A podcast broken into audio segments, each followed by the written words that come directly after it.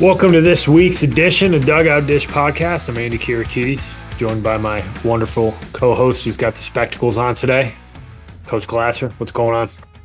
Nothing. I'm getting old. I need these blue light glasses so my eyes don't hurt. I think you're just getting more handsome. I appreciate it. Classy, classy. I like it. I might have to wear mine next time just to counter, just to counter the the astuteness that you're rocking right now. So, I think it, I think it adds a level of of um, sophistication here uh, about what we're talking about, and you know maybe a little bit of you know collegialness. Is that a word? You know, like maybe maybe I'll throw on a sweater with some elbow guards or some elbow pads. Get you, you know, a pocket. Really, get you a pocket protector. Really look like I'm a I'm I'm a professor, professorial, if you. Will. Who's that? Who's that professor in college that you, you and Eric love? I digress for a second, but who is that professor you and Eric loved in college?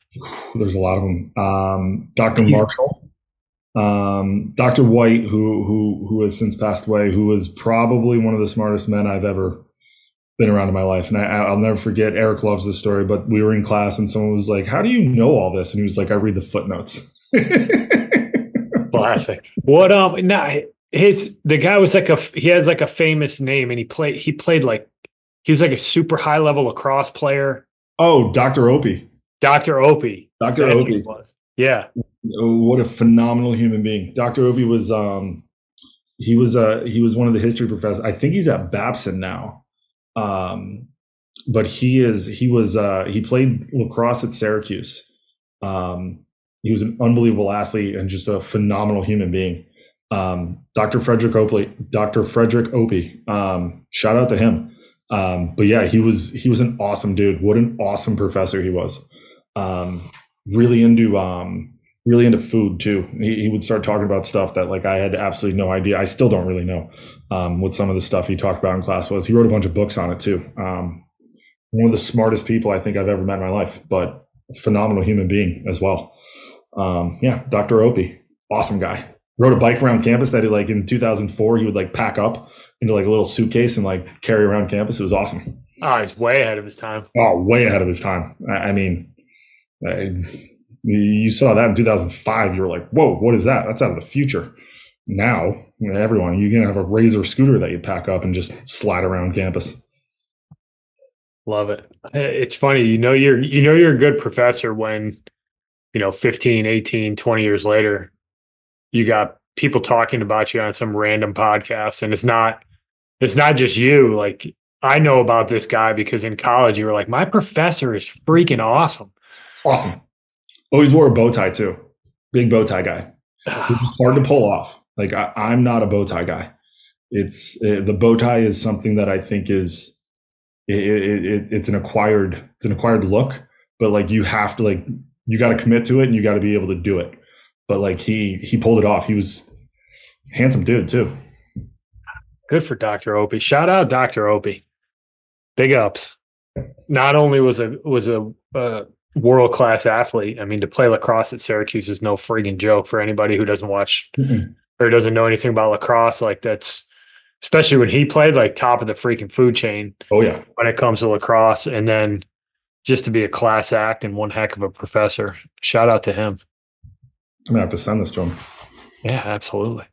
All right, back on track. So today, it's that time of year got to really start thinking about stuff. So we thought it was an appropriate time to kind of walk through some high level recruiting plans by some of the different classes. So obviously the most relevant class at the moment, especially given the recruiting rules, is the 2025 class.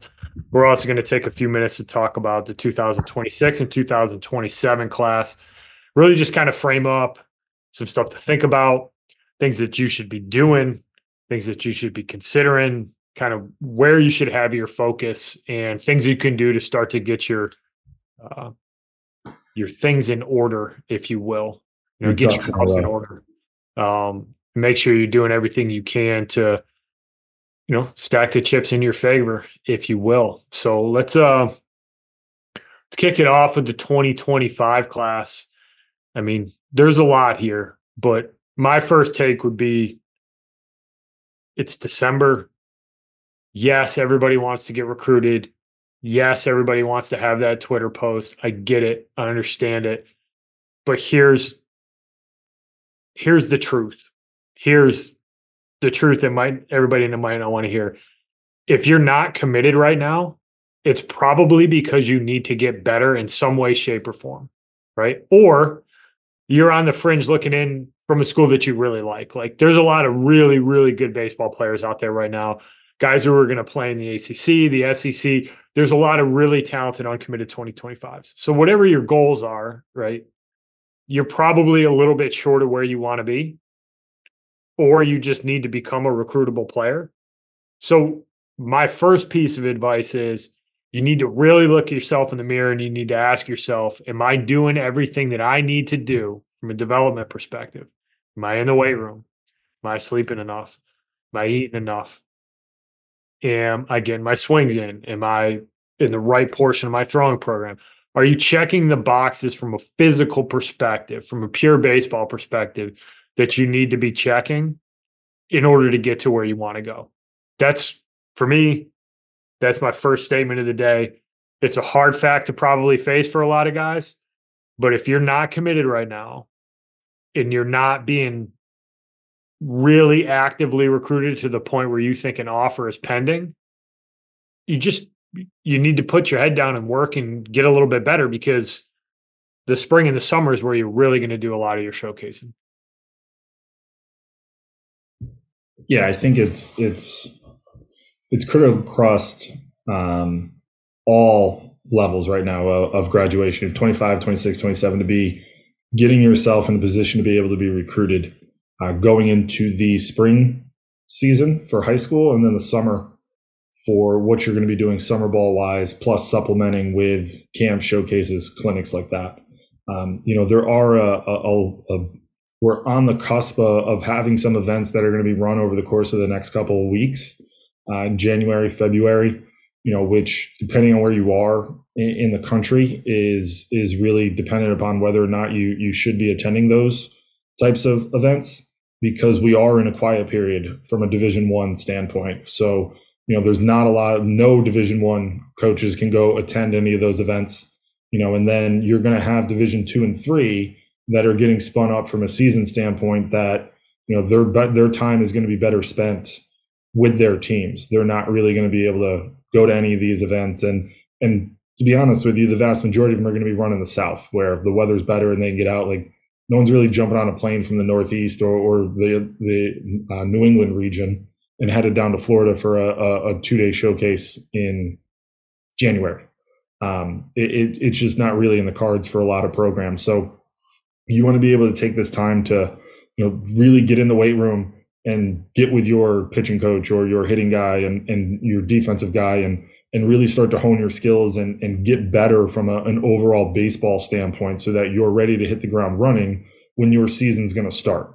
Because when you when you really start firing it up in march april and, and playing in april and may um, you know some of these some schools in the northeast start in march you know you want to be able to be you know pretty close to at 100% so that you can really start to showcase where you're at as a 2025 when coaches do show up to actually watch you play um, you know and i think the the the spring semester and spring season for for high school games are are critical because you are going to have some some college coaches that are going to be able to get out on some mondays and you know some afternoons to be able to watch a play. You know you want to be able to kind of put your best foot forward and not behind the eight ball um, having not been able to do a whole hell of a lot you know and, and you know, I think it's important to note too that if you are, you know, if you're a hoops player, you know, focus on playing hoops right now, but you know, do try to get some baseball stuff in. You it'll catch up pretty quickly, and it's you know that's going to be noticed and, and noted in the recruiting process as well. So you know, but if if you're not doing anything winter wise and you're you're solely focused on getting ready for baseball, like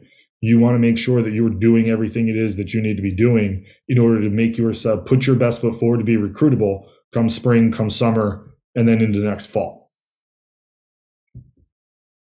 Yeah, and if you're, and I think there's a couple different ways to look at this from an exposure perspective because you hit on something that there are camps going on, right? Huge to understand that no Division One school is leaving campus. They can't. Not happening. So if you're paying to go to a private showcase or you know, some off campus showcase, just understand that there's no division one coaches there. And honestly, most division two and to most division three programs, they're not super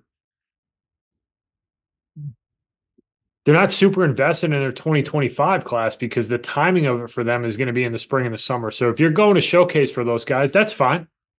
But just understand what you're getting into.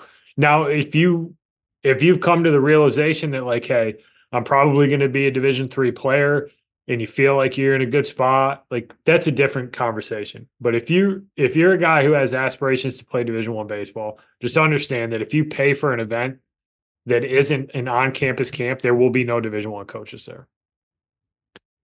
If you're going to go to an event, and we've talked about this, and we cannot harp on it enough, you need to have some feel with where you're going, and you need to have a little bit of an understanding of whether you're in the stratosphere for that school to be recruitable, and you need to hopefully have some inside information as to what they're actually recruiting. So if you're going to head to a camp in December or January because there's going to be a lot of them advertised, and you know, uh, we're huge advocates of on-campus camps. Just understand where you fit in, right? Like if you're if you're not a guy who's going to go pitch in the ACC, don't go to Virginia Tech's camp in December when you're not ready to throw, right? Or if you're not an ACC type position player, don't waste your money to go in one of those camps right now you got to really be able to take a look back and look at where these guys are recruiting, look at the types of players that they're recruiting, and match yourself up with them. Now, if you're a guy who's in the conversation for some of these schools and you know schools in the Northeast that kind of really good in majors, and they're holding a hitting camp or they're doing some sort of a prospect camp at the end of December or early January, and you've got some good intel that hey, they're looking for somebody in my position and yeah, that's not totally out of the realm of possibility for me, or I'm somebody who's in the conversation. And you got 125 bucks and you got time and you feel like you're ready to showcase, like have at it. Uh, the worst thing that can come out of that is you get feedback. They're like, all right, maybe I'm a little bit short for them right now. And you use that information to get better over the next three or four months.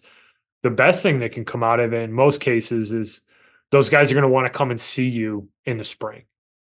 And that's probably the best case scenario out of most of these camps because most coaches, if they haven't seen you play a ton before, even if you do some awesome stuff at camp, most of those guys are going to have enough patience where they're going to say, you know what, I can go, you know, I'm at whatever school in, you know, Connecticut, and this kid's from Massachusetts. I really liked what I saw at camp. I'm going to try to spend a couple months to get to know this kid. And if I think this kid's the right type of kid, I'll just go see him in the spring.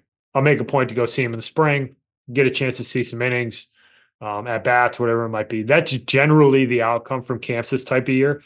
So you just you you got to be honest, and you can't have people blowing smoke up your ass about where you belong in college baseball, because if you're smart about it and you're targeted, the worst case scenario is you get feedback that helps you the best case scenario is somebody goes, I need to see that guy more.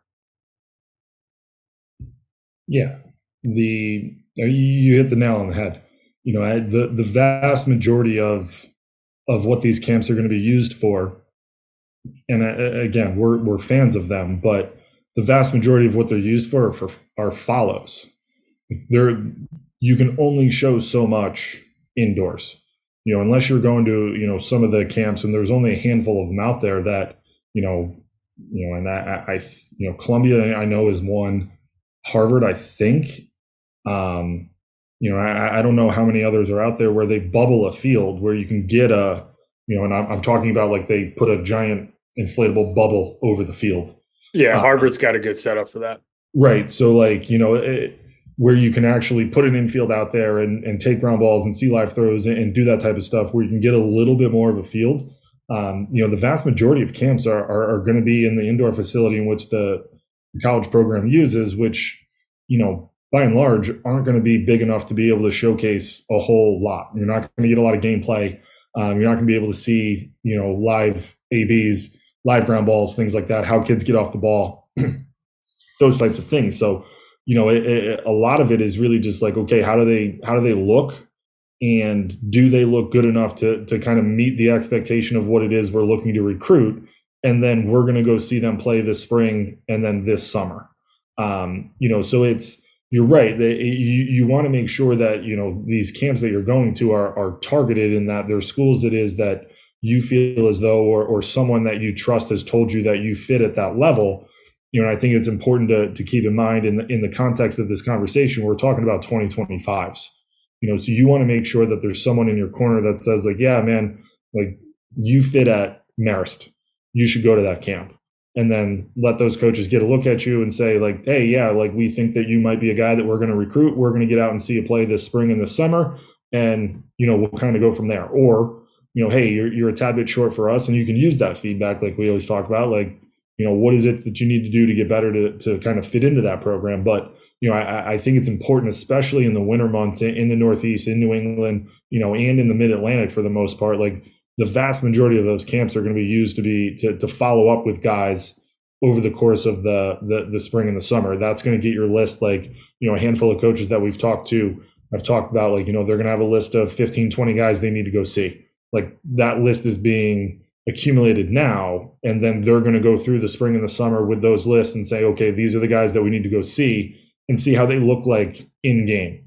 And then pare down from there get down to what they need and then you know start back up. Because you're going to find more guys when you go see other guys. So you know it's a it's a continuous um, it's a very fluid situation i guess i should say.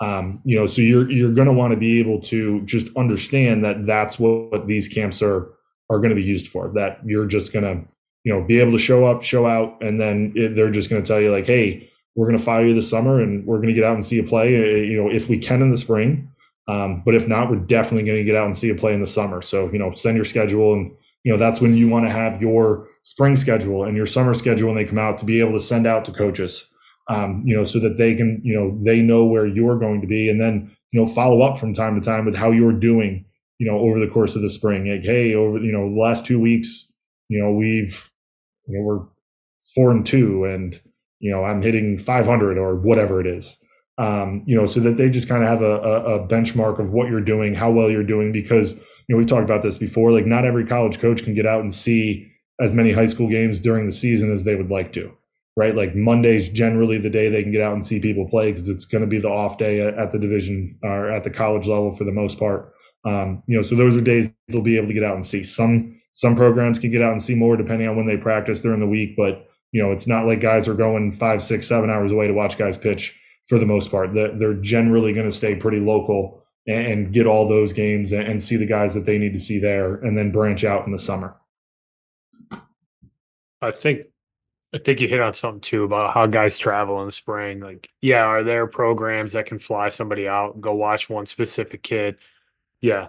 The vast majority of programs can't do that, right? And there's not a ton of flexibility during the season. Like at the end of the day, those coaches are trying to get their guys who are going to make an impact on the field today, ready to go for the season.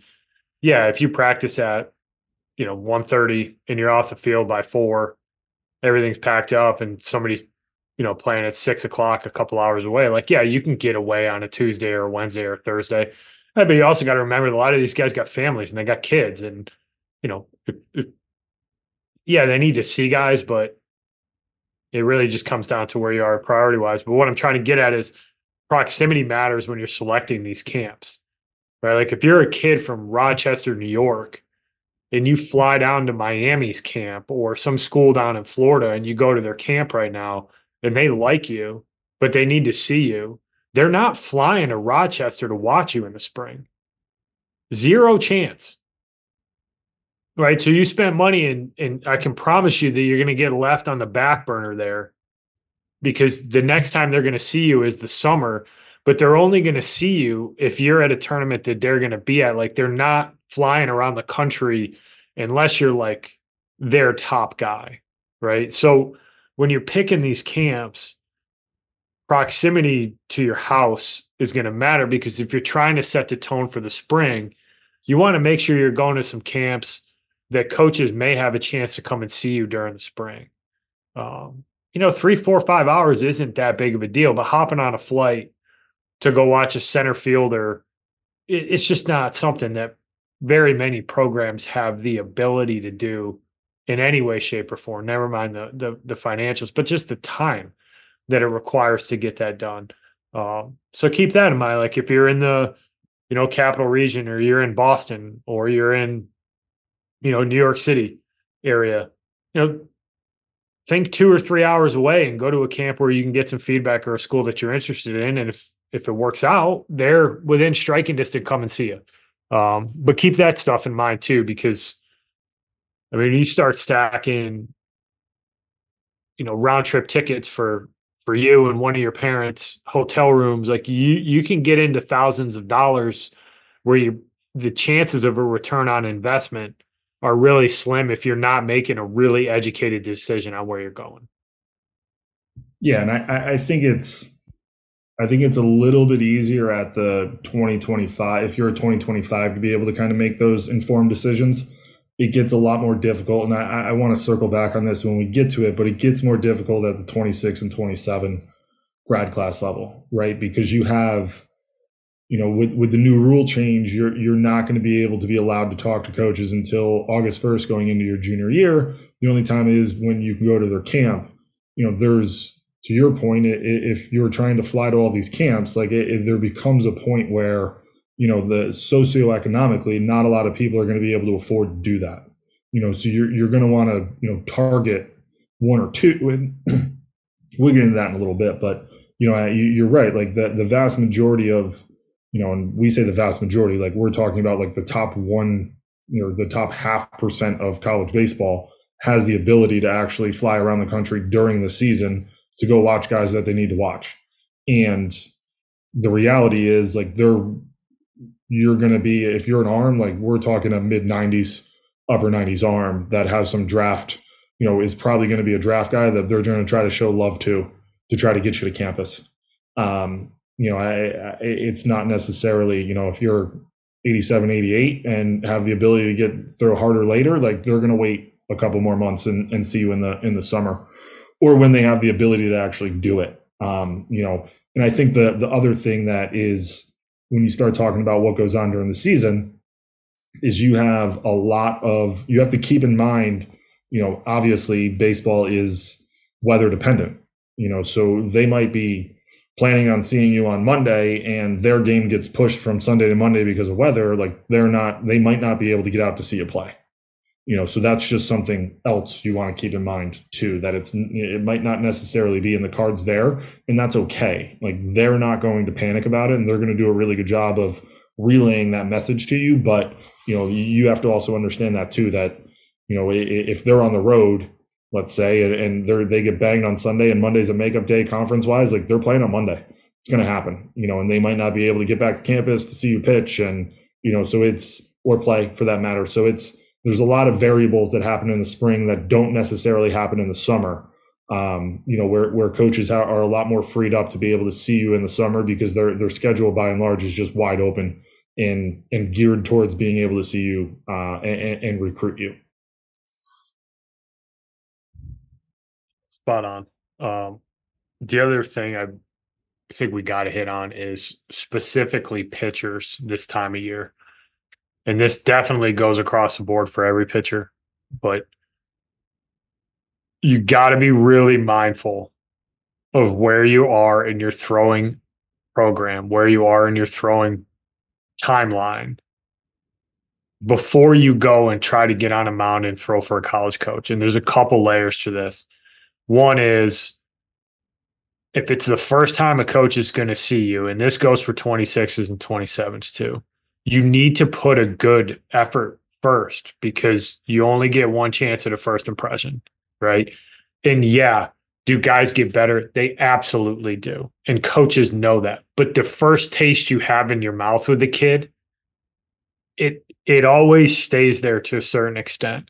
So if you're not ready to throw, right? If you haven't had a chance to get on the mound and throw a competitive bullpen, if you're not in the proper stage in your throwing progression as you're leading into your high school season, you're not going to put your best foot forward. The other piece of it is I watch too many kids go try to throw a bullpen at some random showcase or random camp in January and they're not ready to throw and they go and throw and they go and blow it out for 17 pitches and it doesn't hurt them then. But mid April, something goes wrong. And is there a direct link to that? I don't know. I'm sure you'd have a bunch of people who could argue it a bunch of different ways.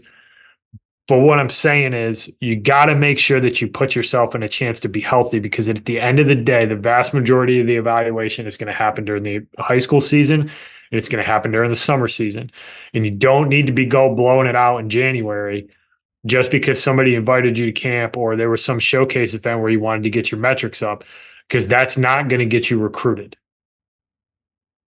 If you're not healthy in May, in June, in July, in August, nobody cares that you hit 87 throwing as hard as you can in a 15 pitch bullpen when nobody was trying to hit you. Like that's I don't know how much more straightforward I can be about it. Everybody throws on different timelines. There's different, you know, high school season start at different times. You get different weather. Like Florida starts at a completely different time. You could probably justify throwing a bullpen in January down there because I, I think they start in like mid February. Like if you're a kid from New York, New Jersey, I mean, even even where I am in Virginia, they don't really get their high school season started full bore until like late March, early April.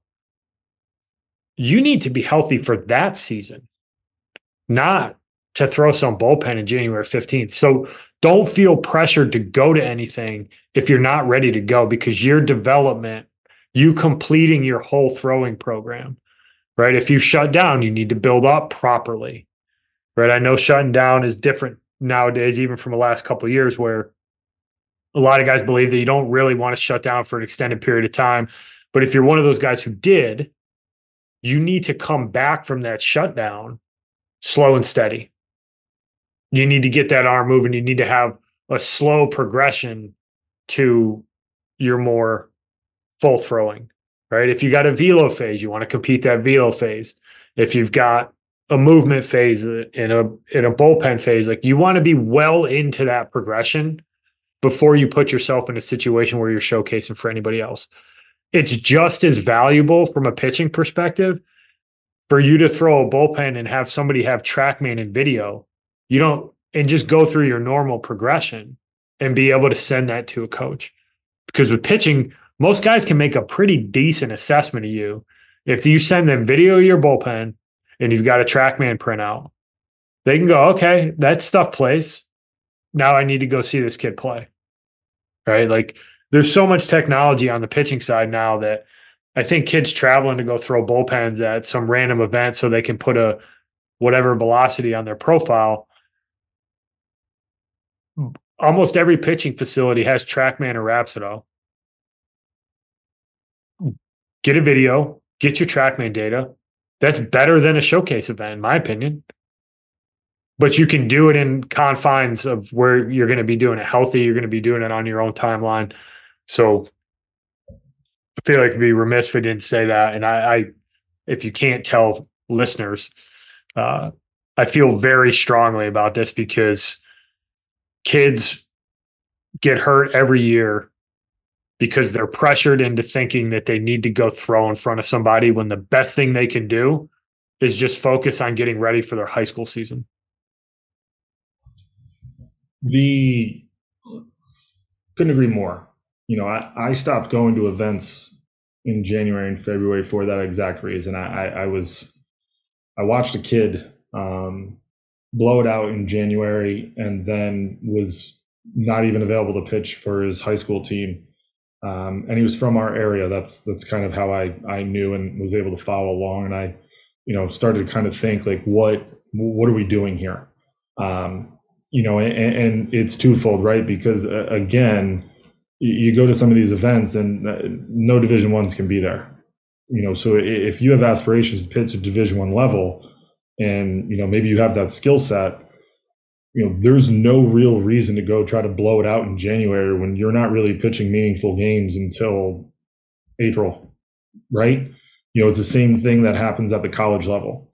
You know, when when we come back at the college level, you know, there, there's a certain expectation of where guys need to be based off your throwing program leaving the winter um, and fall semester through the winter, however long your break is, and then coming back. Um, and, and what you're going to be doing and how you build guys up, depending whether they're starters, relievers, whatever it is, and how they build up, how you're going to throw live. Like the whole goal is to build those guys up into the first weekend of the year because you're not throwing meaningful innings until that point in time. You know, like when I was coaching, you don't, you, we're not having guys blow it out week one of practice. Like, you're not built up to do it. So, like, there's no reason to you know, and, and, the flip side to it is I, I think that at the, the younger age, it's it's harder to maintain that high level, you know, from January through September, October. You know, that's that's ten straight months of, of throwing, trying to be at 100. percent And you know, how many times have you heard when you coach? And I can't tell you how many times I heard it. Like, yeah, you know, I saw him in January at a showcase, and he was 86 to 88, and now he's 79 to 82 you know, and, and you, you know, you start to wonder like, is it because we're ramped up doing all this stuff super early and we can't sustain it? You know, and I, I think there's a lot of that, you know, I, I would argue that there's probably a lot of data out there that says like, yeah, that's that's probably why. You know, and and when you're not necessarily throwing meaningful innings and you know there there's no real reason to you know a spend the money and b put yourself at risk that early in the year because what ends up happening, especially if you're a 25, like now, you know, it becomes you blew it out there. You can't necessarily pitch a whole lot because your arm's tired, it hurts, it's sore, whatever. So you get shut down. And now all of a sudden it's August and a lot of the events for the summer are done and you haven't been able to pitch and no one's been able to see you play. And it's like, well, what do I do? And you know, it, it, you can kind of trace it back to well, maybe we shouldn't have been ramped up trying to throw in in January or February, we should have taken that time to progress to get ready to throw in March and April when it meant something where coaches can come watch you play and then you build up into July, you know, June, July, August where everyone can get out and watch you play and you can put your best foot forward. You know, so I, I think that there's, you know, a lot more and again, geographically geographically it goes back to where you are, right? Like I agree. If you're in Florida and those places where we're playing a lot earlier, Texas, like sure, it probably makes a little bit more sense and it's a little bit more safe to do. But if you're not doing anything meaningful, and what I mean meaningful, like if you're not playing actual live games until April, there's no reason to go blow it out in some showcase. Like there's just not. Like you're you're better served making yourself available for your high school season so that you can actually go be seen by coaches because you know, the flip side to it uh, as well is going to be if you're hurt during the summer season, like not that it's going to cause red flags, but there's going to be questions in the recruiting process of the durability of you. You know, and and that's not necessarily something that you're going to want to have attached when you're going through this process. You want to be able to say like, you know, I've never necessarily had to, like, hey, maybe you've had to shut down because you got tired, but you know, or you know there are high school teams out there that throw uh, an exorbitant amount of innings but you know from a you don't want that kind of stigma attached to you because you got into the you know June July August and couldn't be seen to play. And you know it, we can trace it back to something that uh, that was completely avoidable um, in the in the short term. So you know I, I think it's it's being able to have an honest uh, uh, assessment of where you are and have somebody that you know you trust kind of be like hey is this something that i should do? Um, you know i'll be honest with you I, I, don't think that it's the greatest idea in the world depending on where you are. Um, you know but I, I think that it's it's something that's going to continue to happen and it's something that I, from an education standpoint i think it's worth asking yourself and you know, as a family, you know, really sitting down and deciphering whether or not this is something that is worth going to. Because that money that you can save by not going to that showcase, you can go to another showcase in the summer where there's going to be a, a plethora of college coaches at where you can put your best foot forward to be really good at and use your money there versus doing it in January when, you know, we're talking about a handful of division twos and threes, depending on, on the event. Yep. I'll take it even one step further because you were talking about it from a college perspective, but you know, Division One college pitchers, they're not ready to throw hundred pitches on the opening weekend of the season, right? And what I'm trying to drive at is, it's not about peaking in April. You need to peak and be healthy throughout the whole season. Like you're no good if you if you make one start in April and then you can't throw for another month and you can't get back on the mound. Like you need to think about the long run and like so much of the recruiting process is about playing the long game. But for a pitcher, from a health perspective, like you got to play the long game here. And you got to put yourself in a situation where where are you going to get the most bang for your buck? And I can promise you that you're going to get the most bang for your buck in the summer.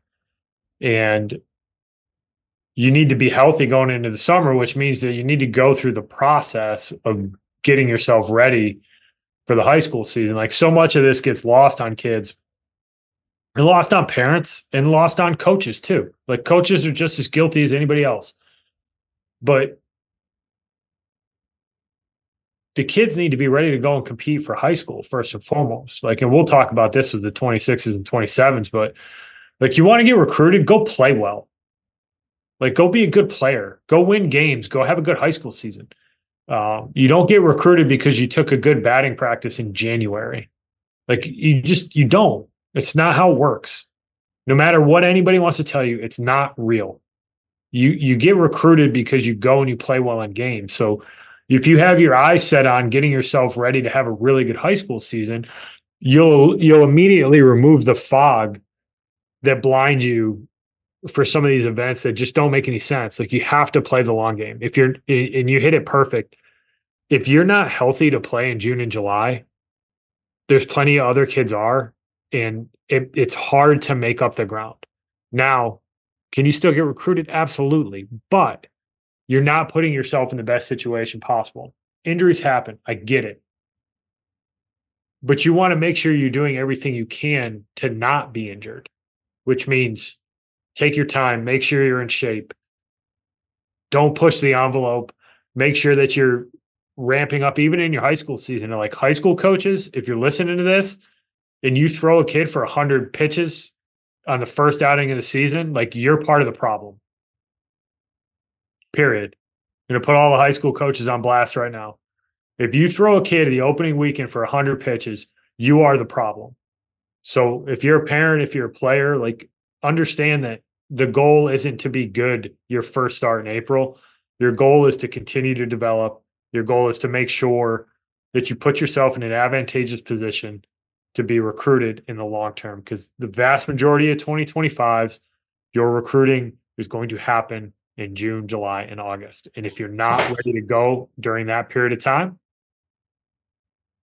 you're going to fall behind the eight ball. Nailed it.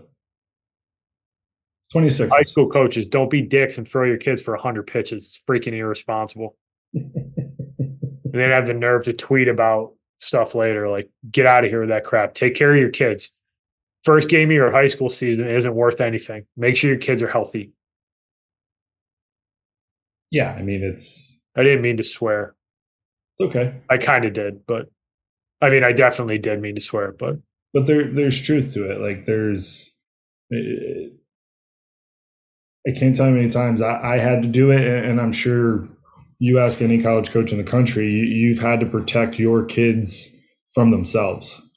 Like there, there's a lot of kids that uh, that had played for me that you know were injured or or needed to be shut down, whether it's positionally or or pitching wise. You know, and I think the one you know the the one that I eh, most recently was was Ryan Yerby, who ended up pitching for Erica's last year. You know, he had some some weird forearm type issue his last two years with me. And, you know, his first year he tried to pitch through it. And it was noticeable what was going on and that, you know, we had to shut him down. And, um, you know, the second the, the, I was, you know, he tried to pitch through without saying anything. I was like, man, I need to know because like we're, we're going to end up with with bigger issues, you know. And it was always super early in the year, you know, and, the the the message was always like, I don't necessarily need you available the first two weekends right? Like I, I need you available for conference play and a playoff run.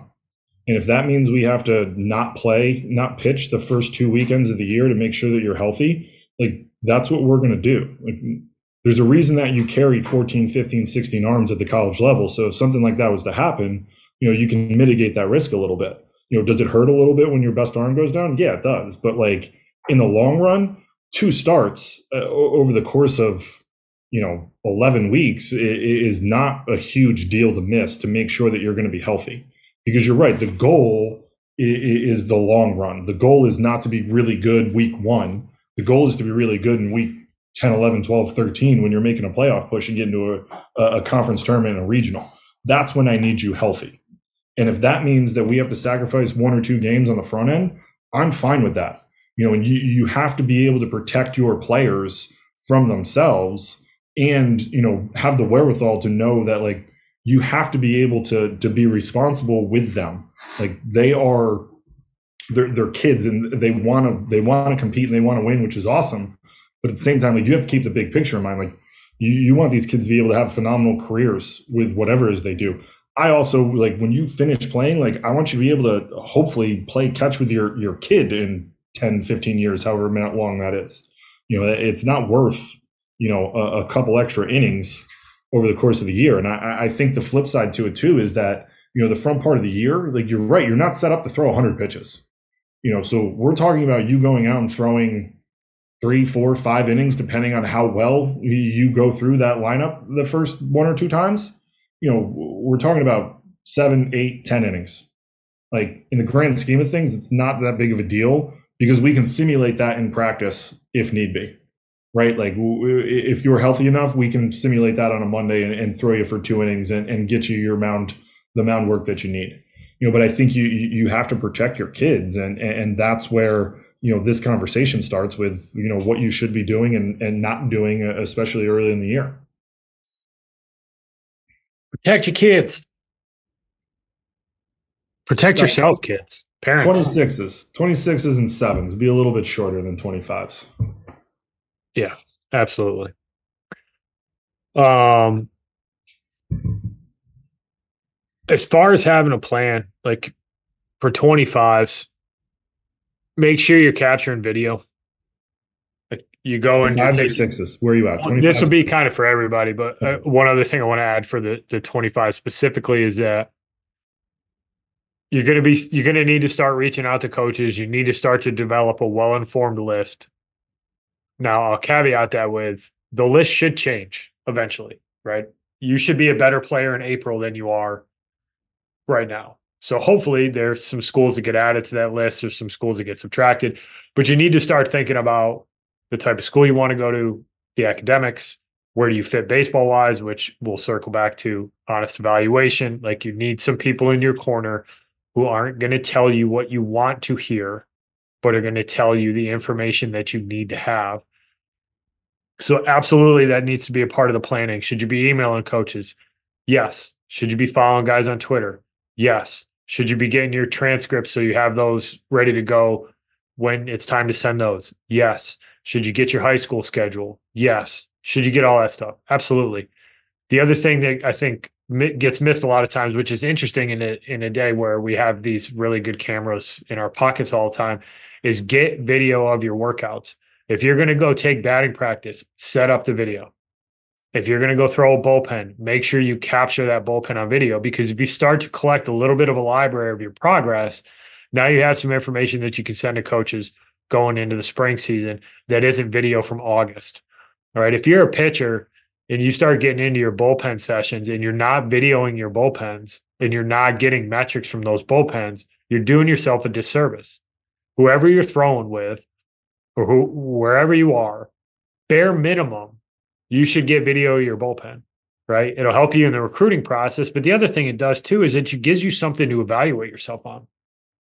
And I think that gets lost in the shuffle sometimes too, is that it's really important to video the good days and the bad days because the more the more video you have that you can reference the more the less likely it'll be that you'll repeat the bad days because you'll know what the good days feel like and you'll be able to self adjust um, and we could go down the we could go down a rabbit hole about being able to self adjust and how important that is in college and being able to make adjustments on the fly, specifically for pitchers. But you've got your phone. I guarantee you, you're there with a buddy. Grab video, have it. You can always delete it if it's not good video. But if you're working out, capture it because you're going to want some stuff to send to coaches. A blank email with no context to what you do, how you move any kind of information that's going to allow them some insight into who you are and what you do and how you can perform athletically, it it's just an email that doesn't really matter much. And in today's day and age, if you don't attach video, coaches just aren't going to care. Um, so make sure that you're capturing that information. Make sure that you're capturing that video and save it. Um, doesn't need to be fancy.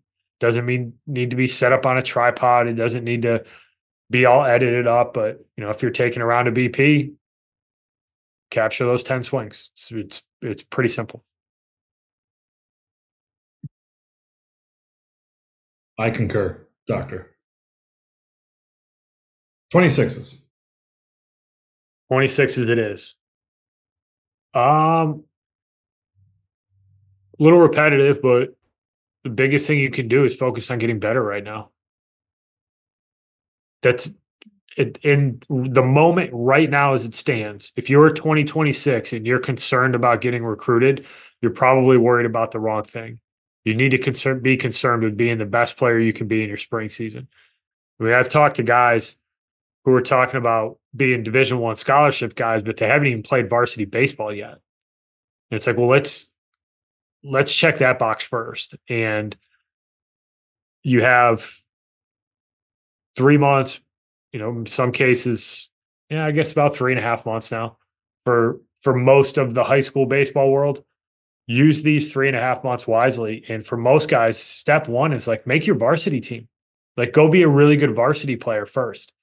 Uh, the reality of the new recruiting rules is that coaches just aren't overly concerned with 2026 is like yeah do they want to see good 2026s yeah absolutely so they can keep tabs on them you know maybe talk to some coaches about them see how they're doing in their high school season yada yada but at the end of the day it's not a huge time suck for these guys anymore they're not they're not focused on the young kids the way that they used to be and i think it's a good thing for guys because you can just focus on like let's be the let's figure out how to be the best player I can be for my high school team. And I think that's box number one that has to be checked if you're at 2026.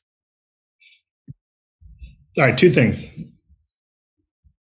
I'm going to say the first one is I, I agree in part that you should try to make your varsity baseball team. I do not believe that you need to make your varsity baseball team as a 2026 right now to secure a Division One scholarship eventually. Um, there are uh, guys that I, I, know that have played at, at certain programs that played JV as sophomores and were Division One scholarship guys. Um, one I know off top of my head, and I, I, was coaching at this program at the time, was Kevin Smith, um, who plays in the big leagues right now. He he was on JV as a sophomore.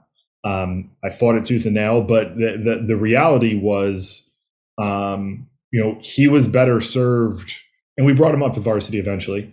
Um, but he was better served getting more at bats and, and gameplay at that at, at his age at, every day versus you know playing you know every other day or or whatever. Because we did have a kid who who ended up playing college baseball, playing shortstop, who was a senior, who was really good.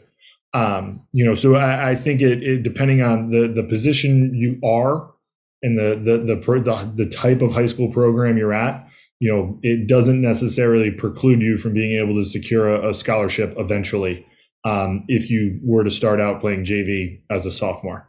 Um, you know, do I think some of those, you know, could be outliers? Sure.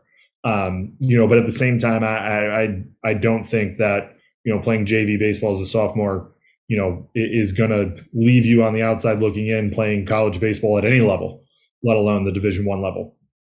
Um, you know, and again, you know, let's say you're a catcher somewhere and you know the the varsity team has a, a catcher who's committed to go play Division One baseball. Like you might be better served as a sophomore playing every day and catching every day on the JV team versus not catching at all on the varsity team. You know, and I, I think that that's a hard pill for some people to swallow because it's like, well, I want to play varsity and I want to do this. Well, you know, if the coach is doing the right thing and, and trying to get you as many at bats and, and innings played as possible, you're going to be better served going into the summer when the vast majority of people are going to be out to watch you recruit or watch you play and recruit you.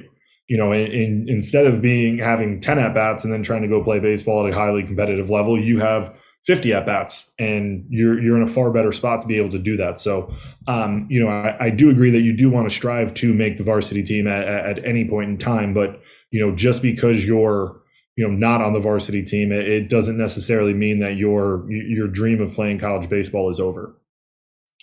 Um, you know, and I, I, the second part I, I think goes for the 26s and sevens is that this year, this summer, I think is really going to be the litmus test for what the recruiting looks like for the Division One schools that are out there.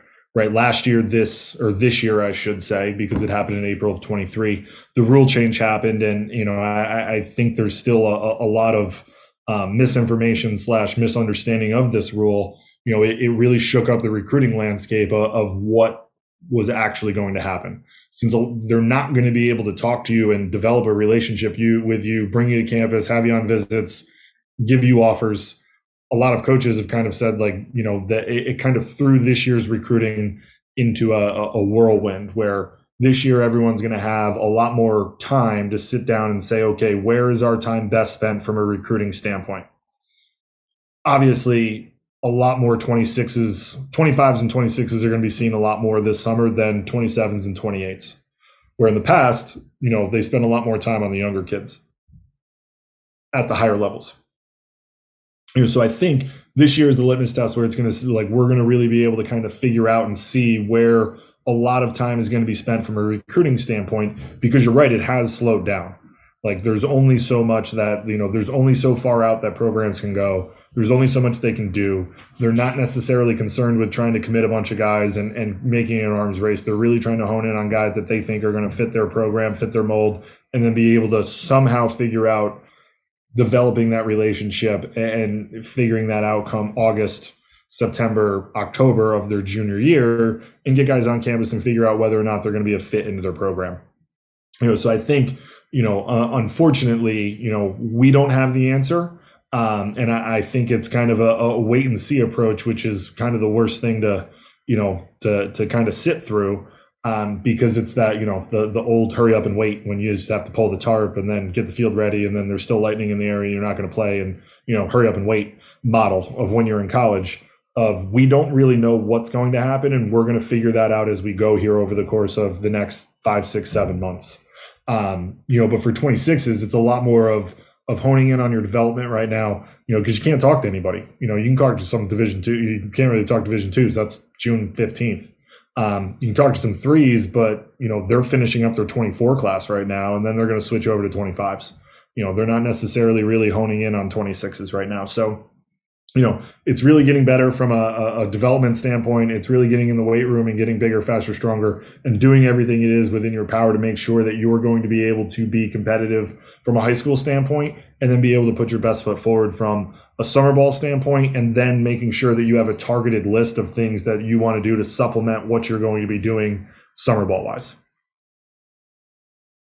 Yeah, you bring up a great point about the varsity piece, and I'm glad you I'm glad you prefaced that because you're absolutely right. Like, there's plenty of kids who are 26s that won't play varsity baseball this year that are going to be Division One players, right? It's and yeah, that's a fact. So, um, as far as the supplemental plan, I think you want to make sure that you're doing stuff that's going to help move your recruiting process along. So, does it hurt to send emails? No. Does it hurt to follow guys on Twitter? Absolutely not you can absolutely do that stuff. But I think this circles back to something that we think is really, really important is you got to have somebody in your corner who can evaluate you and point you in the right direction. Because what'll happen with a lot of 26s this summer is they're going to run around to a bunch of camps that they probably don't have any business going to. And you need to be smart about it and you need to understand where you sit in the landscape for college baseball. And if you are, you'll be get you'll get a lot more bang for your buck. Your time will be spent a lot in, in a lot more uh, effective way. And for some guys, the fact of the matter is, if you're a 2026 and you're not a surefire Division One guy for that August, September, October, which is okay if you're not, because there's a plenty of 25s right now. They're going to be Division One scholarship guys that didn't get any calls on August 1st. But it takes, and this is to the parents too, like you got to check your ego at the door and you might need to realize like hey the best thing i can do this summer is just play as many games as i can. I don't need to go to so and so's prospect camp for 2 days and miss my team's tournament. Like maybe the best thing for you to do is just play. Just go and play. Get innings under your belt, get at bats, go enjoy your summer, go be a kid, go go try to win. Um, I think that a lot of kids this summer that'll be the best use of your time and not chasing something and just focus on being getting better at playing baseball. And I think that if they take that approach, the long term impact I think will be a lot more beneficial for most kids. If you're one of those guys who's, you know, the top one or two percent of all high school kids, uh, and you're going to go pitch in the ACC or play in the SEC or the Big 12 or something, you'll know. It's not hard to find them. Um, so just be honest about where you're at and and think about what's best for you, not whatever, not what the parent in the stands is telling you about. Well, we're going to this PBR event or we're going to this team showcase. Like, if you're right-handed and you throw 78 to 80 miles an hour, you don't need to go to anybody's college camp this summer. Just just go get better and go try to get people out and go compete and get in the weight room a little bit early. Like find ways to continue to develop because your race is not done running, but you know, going to, you know, some big schools camp when when you just don't cut the mustard for them at the moment, you know, you're that's valuable time that you can use to improve yourself in other ways.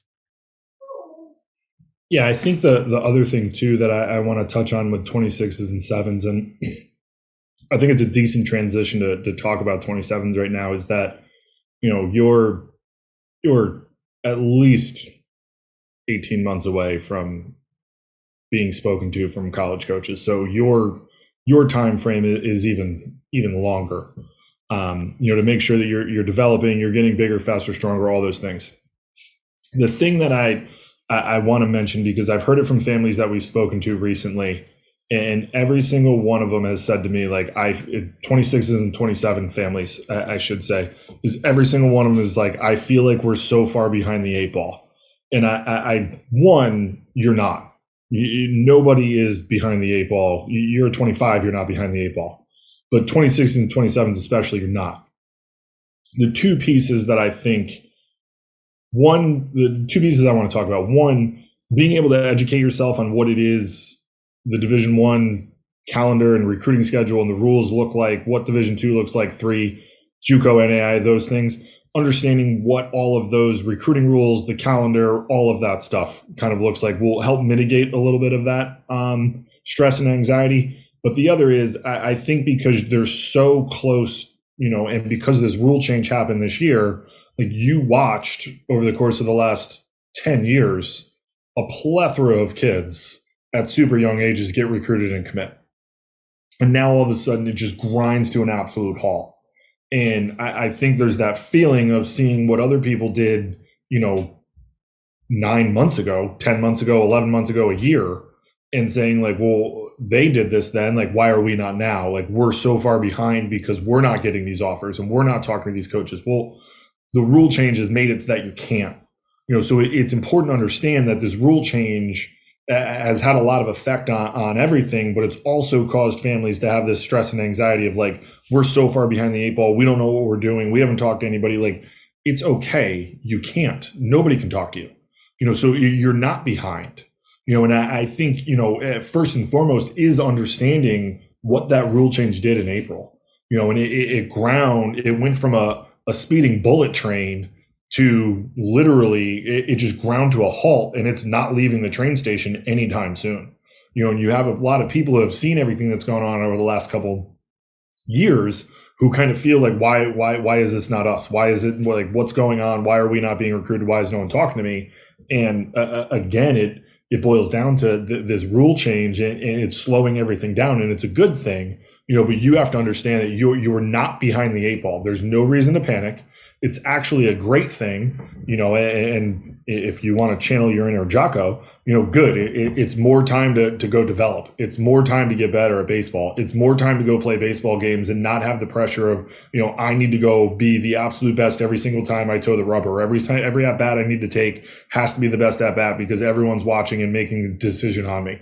You have time to develop as a kid, as a player. You know, you get to mature uh, physically, emotionally, mentally, everything you know so you're not behind the eight ball. You're perfectly fine. You're in the right spot you need to be you know and, and understand that you know it, it's slowed down for a, positive in many ways. You know so it, it's understanding where you are from a grad school or a grad year mm-hmm. standpoint what you need to do there and, and develop yourself into the the player that is going to be recruitable you know over the course of the next 10 months over the course of the next 18 months over the course of the next three years whatever it is whatever your grad year is and where you're at because with this rule changes, it ain't changing anytime soon. Like you ain't gonna be talked to.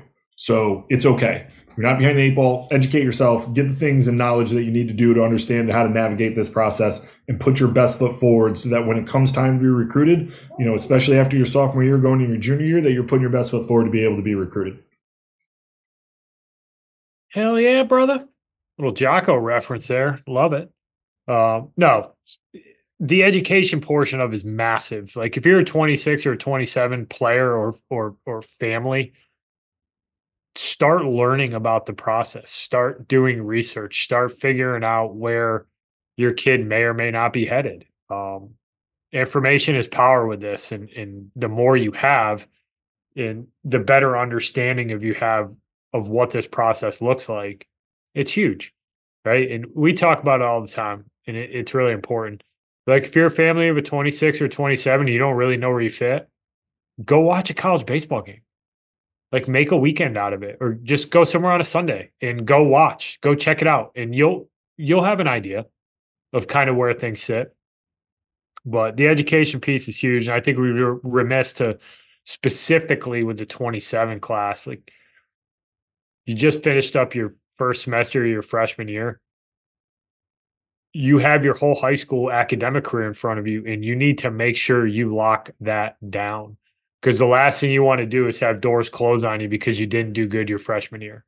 And you know you you you only get one chance at it right? Like you don't get a you don't get a remix. Like you don't get a chance to uh to go back and redo your freshman year. And for a lot of guys doors close for them academically because of how they did their freshman year. And it's hard to make up it's hard to become a three five student.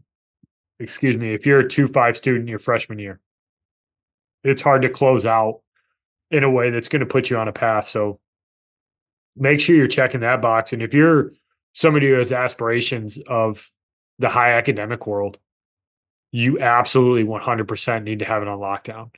Uh, and it needs to be something that is crucial for you and settling into a rhythm from an academic perspective and making sure that you're you're laying the foundation for you to be able to take the AP courses or the honors courses that you're going to need to take next year so that you become an admissible athlete, not just a recruitable athlete. Um, and I think that oftentimes it's easy to just focus on the baseball portion, but I, I think that that's a huge piece of the puzzle too. Yes. What else you got for these young bucks, the 26s and 27s? That's it. You're not behind the eight ball. There's no reason to panic. Educate yourself and develop yourself into into a good player over the course of the next year to, to 18 months to uh, to eventually be recruited. Um, you know, and, and I think it's important to understand the timelines at at all levels, right? Like, you know, even if you're a 27, like we're we're talking another three years to where you might be if you're a D3 guy where you're getting recruited. So, you know, there's no reason to hammer the panic button. You know, it's it, it's really just developing a plan over the course of the next two three years that that that look like every around this time of year where you know hey i'm gonna i'm gonna target you know these two showcases in the the summer of my going into my sophomore year to see where i'm at. And then junior year it's to be these and then going into senior year this is what it's to look like. And then you know by then it, as if you have enough video and things that you have in your library and rolodex to send out to coaches they're to be able to see that progression um, both from a skill set standpoint, from a, a, body and maturity standpoint, a physicality standpoint. Like they'll be able to track all that stuff and really be able to make a decision on whether or not they want to recruit you. Yep, yep. And one last thing, we're not saying don't. At least I'm not saying you did not say this, but I don't want it to come off as I'm saying don't go and showcase yourself because that's not what I'm saying. I'm saying just be smart about when you do it and where you do it and you know the it can get really expensive if you start going around and trying to showcase yourself in front of everybody. So the the idea for me is make sure you're ready to do it and make sure you're doing it at a place where um, you're going to walk away where the coaches are going to at least be somewhat interested or at least have good feedback for you. You know, you don't want to walk onto a campus and a coach have no interest in in evaluating you because you're just way too short for that particular program. So it takes a little bit of information, it takes a little bit of knowledge of the process. You should absolutely absolutely go showcase yourself, but just make sure you're you're make sure it's well thought out. Make sure that it's it's done in a way where you have the information needed to make a good decision on it. Yeah, it's targeted and there's an intent behind it. Love it. Coach Brian Murphy, former man that I used to work for. We only had one rule, and it was don't panic. And I think that that applies to everything in recruiting. Like nothing ever good comes out of panicking. Um, and if you're 26 or 27, I can't, I can't emphasize what Coach Glass said enough. Like, don't panic. You got time. You got plenty of time. Good. More good baseball. Go watch the Jocko video. Good. Google it. YouTube it. You want to get motivated? When you feel bad for yourself, go watch that. All right. Anything else, Coach? No, that's it. All right. Well, thanks for joining, everybody. Talk to you next week. Thank you for listening this week. If you're watching on YouTube, go ahead and hit that subscribe button and smash that like button for us. Check us out on Apple Podcasts, Google Podcasts, as well as Spotify. You can follow us on Twitter and Instagram at EMD Baseball. If you want to find out what me and Keith do to help families and players navigate the recruiting process, go ahead and check us out on emdbaseball.com. Take a few minutes to check out our new online academy. I promise you'll get some good information out of that. Thanks again for listening. Check in with you next week.